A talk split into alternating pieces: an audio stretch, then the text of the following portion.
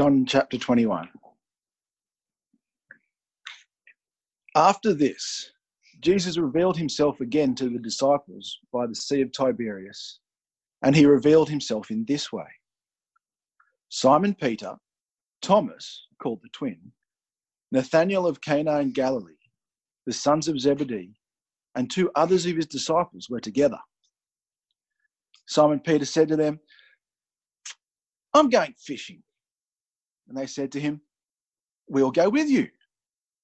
They went out and got into the boat, but that night they caught nothing.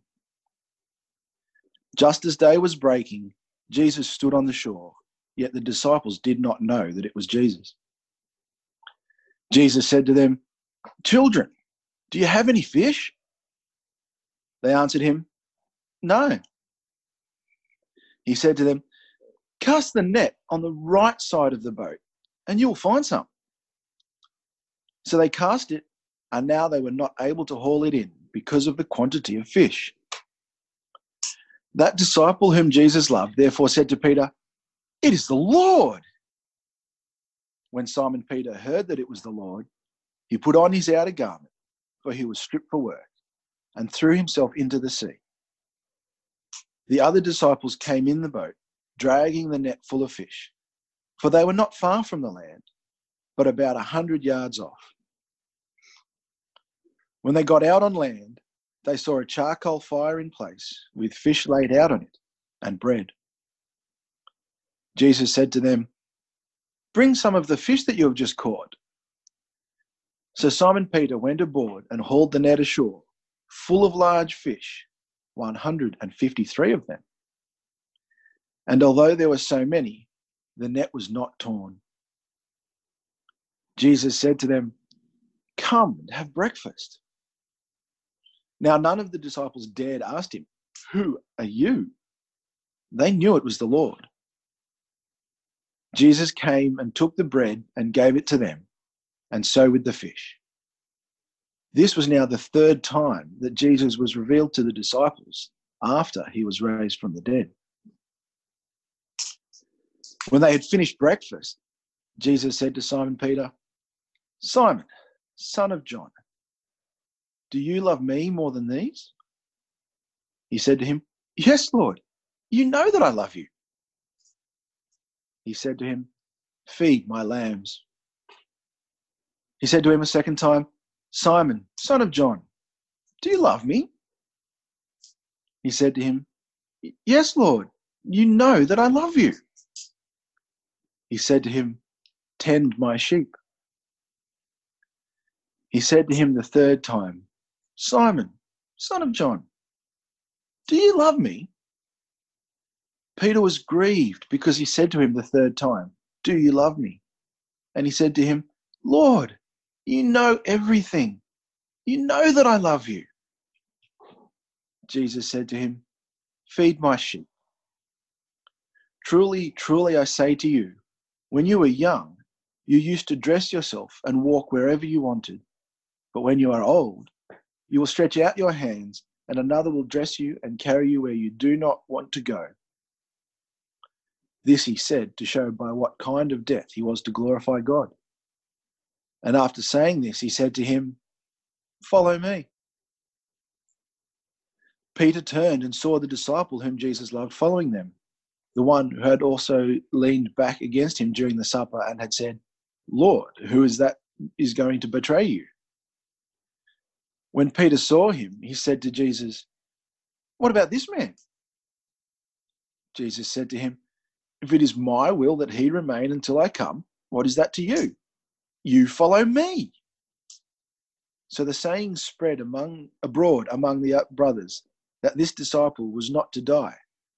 Yet Jesus did not say to him that he was not to die, but if it is my will that he remain until I come, what is that to you? This is the disciple who is bearing witness about these things and who has written these things, and we know that his testimony is true. Now, there are also many other things that Jesus did. Were every one of them to be written, I suppose that the world itself could not contain the books that would be written.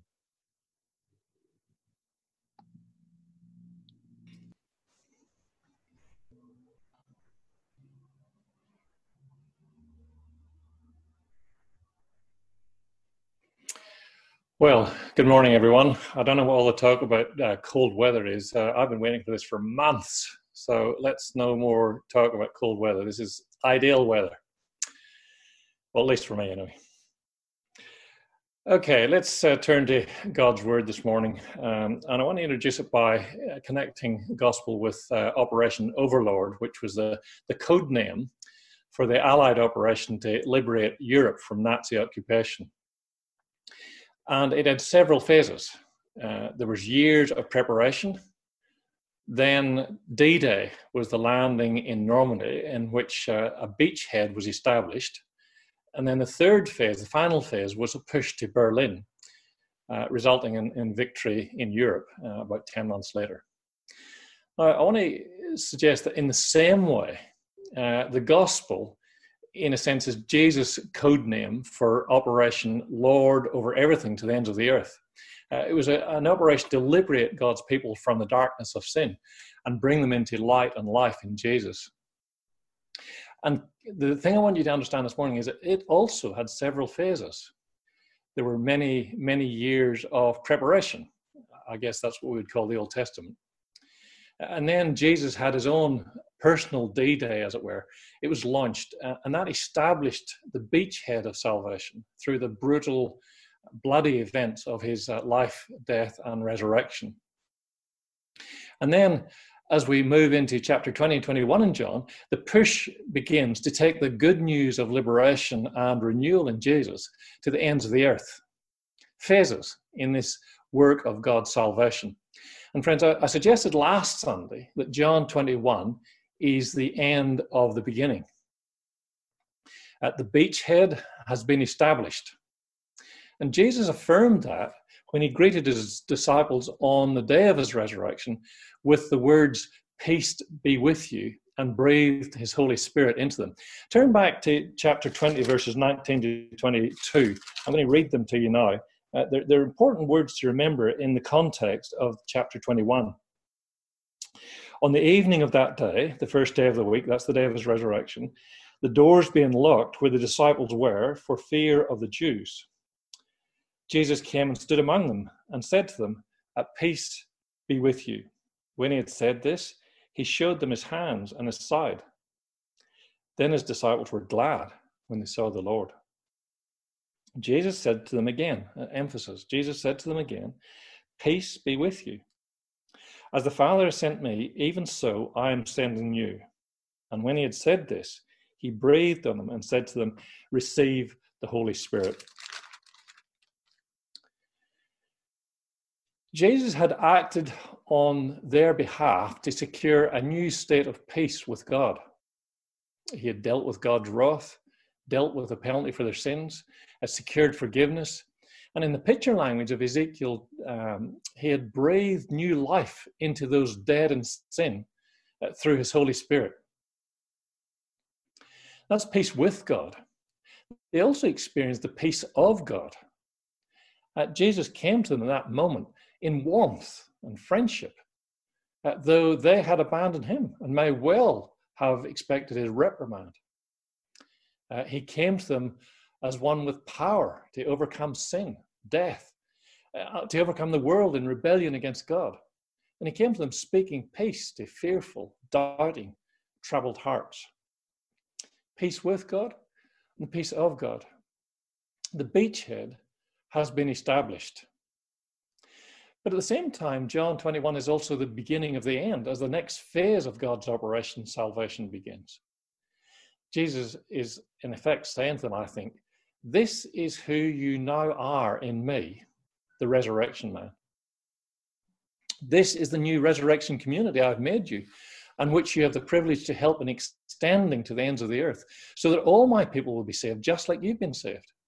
And ultimately, then, God will be glorified as he has always planned to be glorified. And so, this interaction with Peter, in a sense, is Jesus joining the dots for Peter. Uh, and the question is is it restoration, is it challenge, or is it a commission? Well, most commonly, verses 15 to 19 are presented as the restoration of Peter to the ranks of the disciples, uh, soon to become apostles, uh, because they see Jesus' three questions corresponding to Peter's three denials of Jesus. But I believe something much bigger is on show in the way John constructs this narrative. Have a look at verse 15 there to start with. When they had finished breakfast, Jesus said to Simon Peter, Simon, son of John, do you love me more than these? They've been enjoying breakfast with Jesus, uh, a time of fellowship in which he manifested more of himself as the resurrection man to them. He displayed his commitment to and love of and concern for their needs. then, out of the blue, Jesus asked Peter this confronting question, and he asked it in a very formal, business-like way. The fact that Jesus uses the term, uses the name Simon, son of John, is interesting. And I, it takes me back to chapter 1, verse 42. And I'm going to turn back and read that, chapter 1, verse 40 through to 42, actually, where it's the very first time Jesus meets um, Simon, and it's in the context of Jesus calling his disciples. And it says this One of the two who heard John speak, that's John the Baptist, that is, one of the two who heard John speak followed and followed Jesus was Andrew, Simon Peter's brother.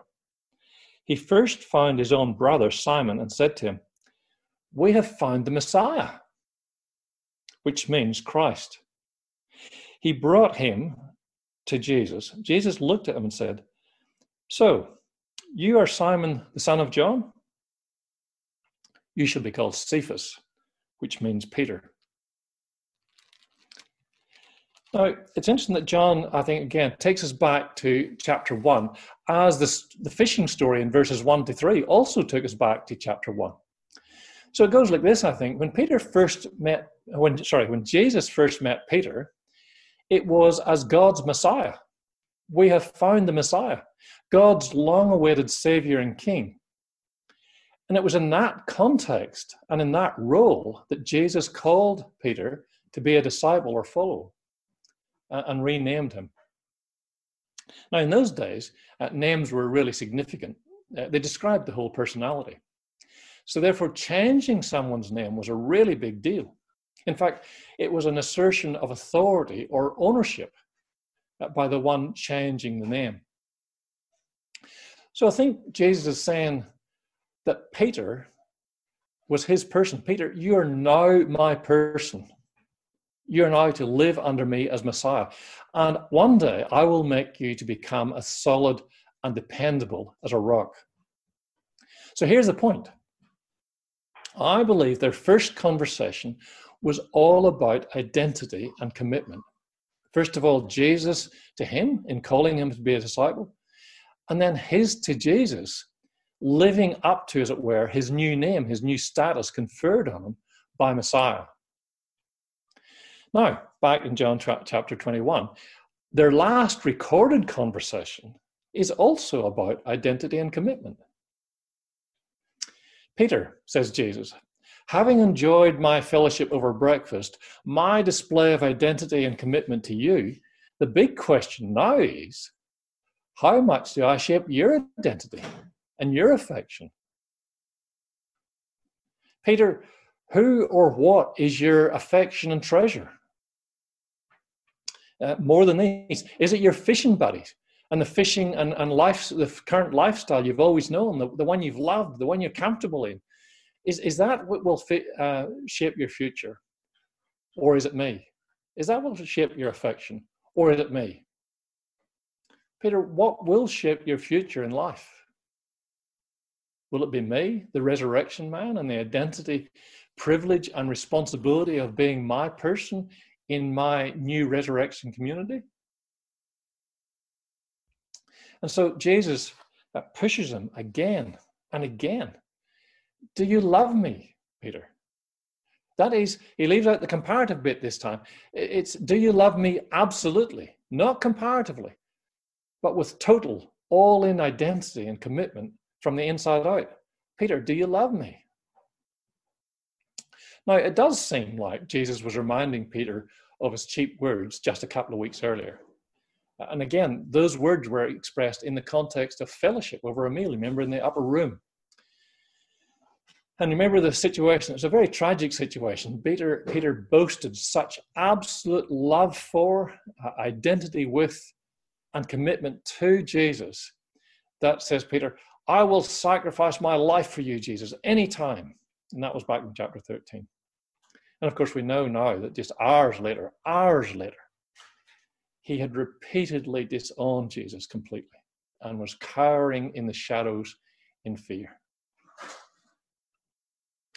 Against that, back in chapter 1, chapter 21, against that, Peter still appears to be the natural leader of the disciples. Uh, for instance, in chapter 21, the previous night, it, it, was Peter who set the lead in going fishing, and the rest of the disciples had, had gone with him. So here's the issue the disciples would follow Peter but would Peter follow Jesus? Now, into that mix, we got to remember that Peter had not wanted a crucified Lord. He really wanted a military savior who would deliver them from the Romans and make Israel great again. And remember, when Jesus was arrested, it was Peter who had a sword. It was Peter who unsheathed it and was prepared to fight he was thinking very much in terms of a physical Messiah deliverer. And the question now put to him by Jesus was Peter, are you now ready to commit to me as I have manifested myself to you?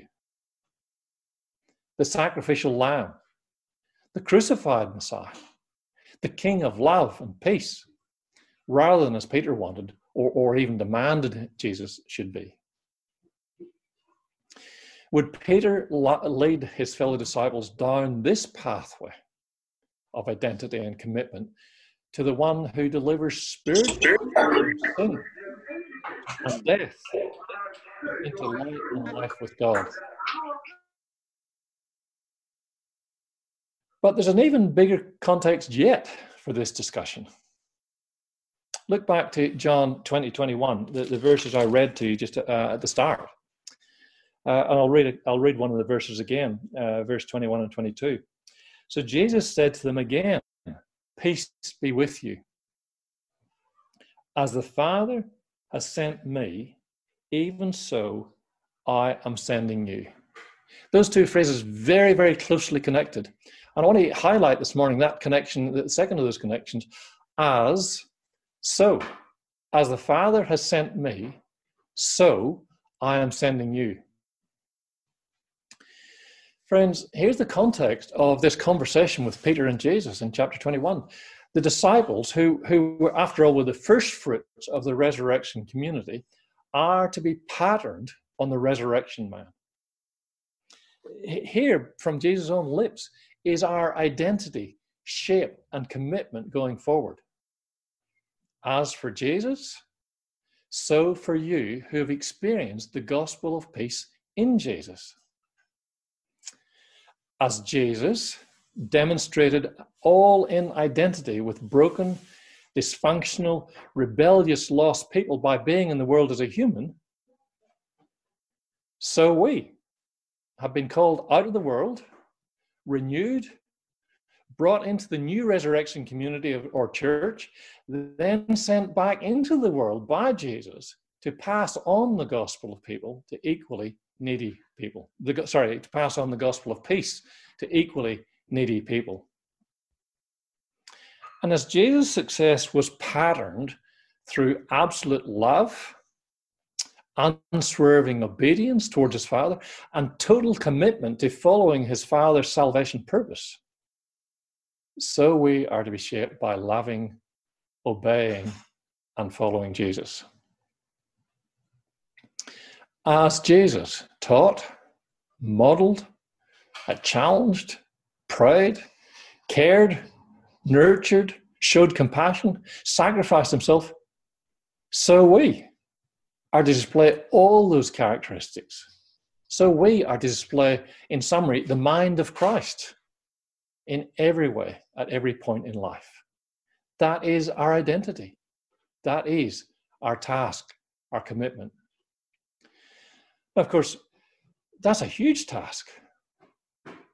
What's our confidence in being able to deliver in such a task? Well, again, chapter 20. That, like these disciples, like these first fruits of the new resurrection community, Jesus has also breathed the power of the power, the power of the Holy Spirit into us, so that the mind of Christ grows in our heart and overflows into our actions. Now, back into chapter 21 in this conversation between Peter and Jesus. And we see here that Jesus uses the same language loving, following, and obeying. So, friends, my suggestion to you this morning is that Jesus is giving Peter a reminder or a challenge to express his ownership by the resurrection man rather than some new commission that, that's laid on Peter as, as an extra task. It's as if Jesus is saying, Peter, I have made you my person from the very start. Now you need to demonstrate what it is to live under the lordship of resurrection man in the new resurrection community. Peter, as you enjoy fellowship in the gospel of peace, so you should be unstoppable in your desire to extend this same privilege to others.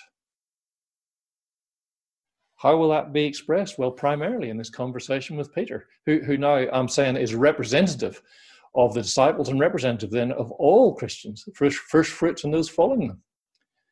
Primarily, this will be expressed in feeding, tending, or shepherding. Those words are all sort of interchangeable feeding, tending, or shepherding others in the resurrection community in a way that reflects Jesus and Jesus' ministry commitment. On the ground, that will look like gently pushing people to live under the lordship of Jesus, the source of life and every need. That's not natural to us. We have to gently push people uh, and remind them to do that. We've got to nurture clear expression of the mind of Christ or, or life shaped by God's Holy Spirit at every point. We've got to teach people and help people to say yes to righteousness and no to sin. We've got to promote unity as the key evidence of spirit renewed and controlled community, as per the teaching and prayer of Jesus on the night before he died. If you if you go back through that the chapters in, in that meal in the evening of, of Christ's death and then Christ's prayer, unity appears over and over and over love and unity, love and unity, unity and love. Promoting unity is the key evidence of spirit renewed and controlled community. So Jesus is joining the dots. But there's another thing I want to uh, draw your attention to as I move to a conclusion here. And that is, um, Jesus is pointing out to, to Peter that all in commitment will make the impossible possible and the possible impossible. Now, that's a bit of a complicated heading as, as I'm reading that out. I'm just thinking, my goodness. Anyway, I'll, I'll, try and explain it to you. So, Peter, I think, is still having the dots connected to him by Jesus in two very, very practical points of commitment here as we, as we wind up these verses. And the first is this in respect of Peter's desire to show total to commitment to Jesus. I'm taking you back now to what G, uh, Peter said on the night of uh, Jesus' uh, crucifixion. That is, I am prepared to sacrifice my life for you, Jesus. But of course, fear had caused him to hold back from sacrificing his own life for the sake of Jesus. Now, interestingly, verse 18 and 19, Jesus informs Peter that such a display remains not only possible for Peter, but will actually happen, as it were, the second time round. So the question is, what will make the difference to his commitment second time round? What will enable Peter to stay faithful to Jesus rather than collapse in fear and retreat? Well, look at the end of the verse there. Follow me. Following Jesus will be the difference. That is, Peter, keep your eyes firmly fixed on me, says Jesus. Keep your eyes firmly fixed on me as the resurrection man and as part of the new resurrection community, which will convince you there is something better than this life, something bigger than this life. And that is life with the resurrection man in heaven. Friends, Peter was learning that the lordship of Jesus is not just something to live under, is something to die under if required. And in his death, Jesus says, You will glorify the Father. You brought shame on Messiah when you first stood in retreat and fear and denial. But following Jesus, now as a member of the new resurrection community, having experienced the gospel of peace, the renewal that comes with it, Peter, you will bring glory to the Lord. And the second practical point in verse 20 23 um, is, is all in commitment to Jesus will stop a wrong sort of competitiveness in this new resurrection community. Now, it, it's not clear from the text, but it would appear that when J, that Peter, it would appear that when Peter inquired about John's future, that Jesus heard something more than just curiosity in Peter's inquiry. So the question then is Did Jesus hear competition based in fear that Jesus loved the beloved disciple? And that's who John was uh, constantly referred to the beloved disciple, the, the one that Jesus loved most. Did, Je- did, did uh, Jesus hear competition based in fear that Jesus would love the beloved John more than him? Did Jesus hear resentment? Because Peter thought Jesus might not ask his beloved disciple to sacrifice as much as he's just said he would be asking Peter to sacrifice. And Jesus' answer to Peter is very, very clear. Verse 22. You, and it's very, it's a, a, a present tense, you keep on following me. Jesus apparently here is pretty blunt Uh, with Peter. He said, Peter, this is really isn't your concern. Even stronger, Peter, this isn't even your business. What you need to do is keep on following me. You keep your eyes on me. Take your lead and shape from me and not comparatively what I'm asking others to do or not do, and not competitively. I'm asking you to do more than them. Don't do that, Peter. Keep your eyes on me. So do you see how that makes the, the impossible possible? That, that Peter would step up eventually and sacrifice his life for Jesus. And it then also makes the possible this, this thing that we normally devolve to comp- competition and comparison. It makes it impossible because if we're just keeping our eyes on Jesus, then there's just Jesus and me regardless of what Jesus does with others. My friends, if, if only we would heed these words of Jesus. If only we would so identify with Jesus and be so shaped by him and so committed to loving, obeying, and following him, then we will see incredible displays of self sacrifice and trust in our church family, or, or otherwise known now as our resurrection community if only we would so identify with Jesus and be so shaped by him, so committed to loving, obeying, and following him, then we will never see competition or resentment in ministry matters within our church family. And how refreshing would that be? All would be tending and feeding the sheep. All of that would be done for the good of the sheep and ultimately for the glory of the shepherd. Friends, very simple question as we finish John and as we move into this, as we, we, we sense our part in this final phase of God's Operation Salvation. Uh, what are you waiting for? Uh, what, what could hold you back? Be the shepherd Jesus urges you to be. Feed his sheep with selflessness, tenderness, and with the commitment of Jesus himself. And do it all for the glory of God. Thank you very much uh, for listening to me this morning.